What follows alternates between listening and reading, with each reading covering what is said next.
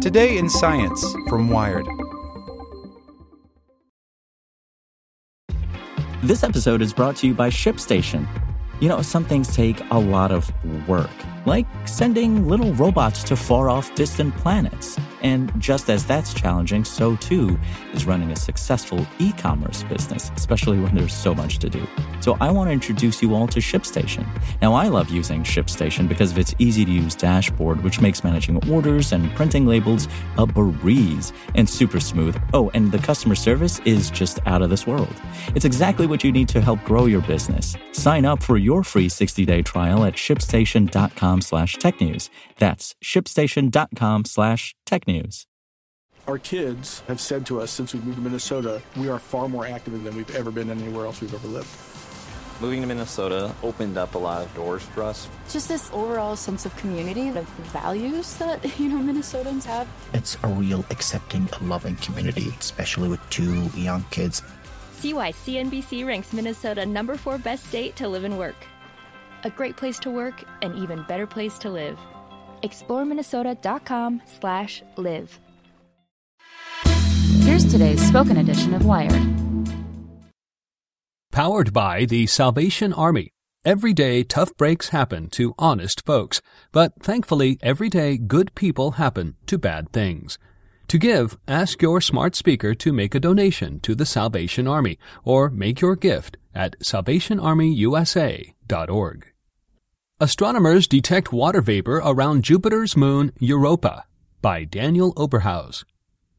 In the search for life in our solar system, Mars tends to steal the spotlight. Thanks, David Bowie. But in recent years, Jupiter's fourth largest moon, Europa, has emerged as a promising extraterrestrial nursery. Planetary scientists have long suspected Europa may harbor a vast liquid water ocean beneath its thick, icy crust. If Europa's ocean also has a source of energy, think hydrothermal vents, and a few choice chemical elements, there's a decent chance it could support basic life forms. This theory makes a lot of assumptions, but on Monday it received one of its biggest boosts yet. An international team of astronomers announced they directly detected water vapor in Europa's atmosphere for the first time. As detailed in a paper published in Nature Astronomy, this method of detection is strong evidence that liquid water exists beneath the surface of Europa. This doesn't necessarily mean the water vapor is coming from an ocean, says NASA planetary scientist Lucas Paganini, but it does seem like this detection is connected to liquid water under the surface. A lot of what we know about Europa was gleaned from data collected by the Galileo spacecraft on its tour of Jupiter in the late 90s. One of the most remarkable findings from that mission was that something was messing with Jupiter's magnetic field. Based on this finding, planetary scientists hypothesized Europa might be home to an electrically conductive fluid, like salt water, that was causing the magnetic disturbances. To collect more data, scientists have been studying the Jovian satellite using telescopes, no small feat considering Europa is smaller than Earth's moon and about 500 million miles away. In 2016, scientists used the Hubble Space Telescope to detect what appeared to be water plumes erupting from Europa's surface. The plumes were sporadic, and Hubble only detected a few of them, yet they were a clue. Over the course of 17 nights starting in late 2016, a team of scientists led by Paganini used Keck, the world's second largest telescope, to study Europa's atmosphere. If they detected water vapor, they would have to contend with two leading theories for how it got there. The first theory is that either a subsurface global ocean or pockets of liquid water in Europa's crust ejected it into the atmosphere. The other is that charged particles from Jupiter are bombarding the moon and turning the water ice on the surface into water vapor.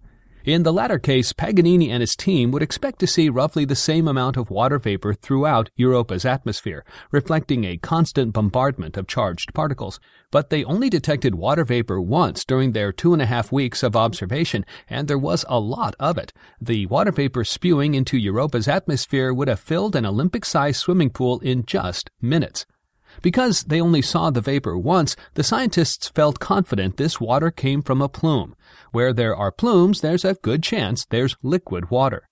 The next step, Paganini says, is to determine what is producing the plumes and if they're indicative of large amounts of liquid water on Europa.